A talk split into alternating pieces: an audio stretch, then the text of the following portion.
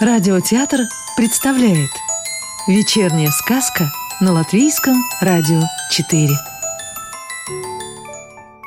А сегодня слушаем сказку Евгении Рузиной и Лизы Трипсик Как Лизу Зайка и бабушки подружились с нотками.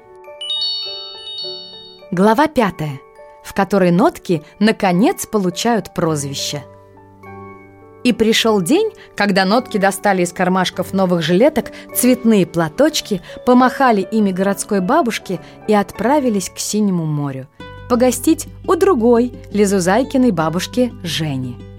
Вторая бабушка оказалась кругленькая, беленькая, с кудряшками. Она сочиняла всякие смешные стихи и сказки.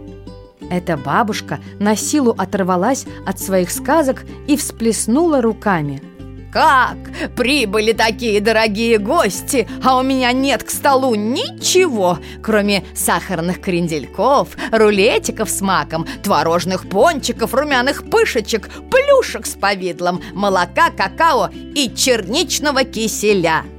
Нотки едва ее уговорили, что этого им хватит с головкой. Тогда бабушка поцеловала Лизу Зайку в любимый носик – усадила всех за стол и, пока нотки угощались, тут же, не откладывая в долгий ящик, достала из корзины клубки цветной шерсти, спицы и принялась вязать гостям и любимой внучке теплые носочки, чтобы не застудились, когда придет осенняя стужа. Эта Лизузайкина бабушка была дальновидной. Когда вдоволь напировались и навязались, пришла пора Лизузайкиной бабушке познакомиться с нотками поближе. И тут уж бабушка стала придумывать всем прозвища. Нотку «до» с чуточку ободранными коленками она прозвала «досиком». Нотку «ре» со смешными веснушками на носу – «рейсиком». Маленькую хрупкую нотку «ми» с двумя выпавшими передними зубами – «мимимолькой». Ее шуструю подружку нотку «фа» – «фаечкой» вертлявую соль – солечкой, очень стеснительную нотку ля – лялюшкой, а вихрастого си – синтиком. И нотки, приплясывая и корча рожицы, снова долго крутились у зеркала, чтобы как следует примериться к этим прозвищам. Потом Лизузайка и нотки взялись за ручки, надели на спину рюкзачки, доверху набитые пирожками и пончиками, и отправились к Синему морю. Там нотки впервые в жизни делали куличики и замки из желтого морского песка. И купались в сине-зеленых пенных волнах. И собирали перламутровые ракушки, и не очень певуче пищали от восторга. И закусывали все это пирожками и пончиками.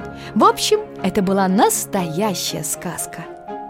Когда нотки вернулись домой, бабушка всех их накормила яблоками и повела на балкон сеять косточки. Косточки падали с четвертого этажа в высокую траву и пропадали в ней. Но бабушка очень понадеялась, что теперь-то они обязательно прорастут. Ведь их было сброшено так много. А когда бабушка отмыла лизузайку с нотками от песка и морской соли и стала укладывать спать, она всех перегладила, перецеловала в носы, укрыла потеплее и села рядышком рассказывать сказку. И счастливая Лизузайка вместе со здешней кошкой Мурчей свернулись у бабушки под самым бочком. А нотки догадались, что и приморская Лизузайкина бабушка успела их полюбить, как родных внучек и внуков, потому что только любимых целуют на ночь прямо в курносые носы. Ну и, конечно же, мы не рассказали, как они повсюду-повсюду, по поводу и без повода, на разные голоса распевали свои любимые песенки. Потому что рассказывать про пение – это понапрасну терять время. Тем более, если поют «Лизузайка» вместе с нотками. Ну как про такое расскажешь?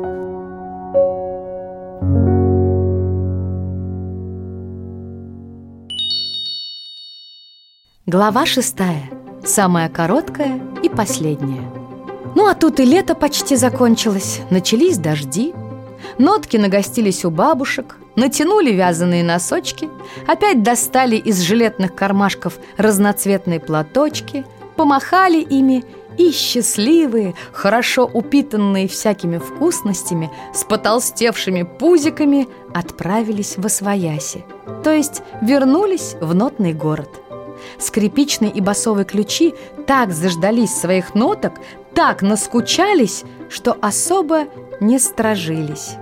Они позволили ноткам посидеть в кафе, как следует пошуметь и обменяться впечатлениями. И нотки менялись впечатлениями и теми вкусностями, которые бабушки надавали им с собой.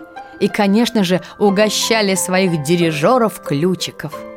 А потом ключики подули в свои свистульки, все заняли положенные места на нотных станах, и у них начался новый учебный год. Лизузайка тоже помахала всем на прощание и осторожно, на цыпочках, чтобы не отвлекать ноток от урока, подошла к маленькой дверке, отворила ее и проскользнула в тихий мир старой дачи. Ведь лето вот-вот должно было закончиться, и ей пора было собираться в город. У Лизузайки тоже заканчивались каникулы, и уже совсем-совсем скоро должны были начаться уроки в ее любимой музыкальной школе.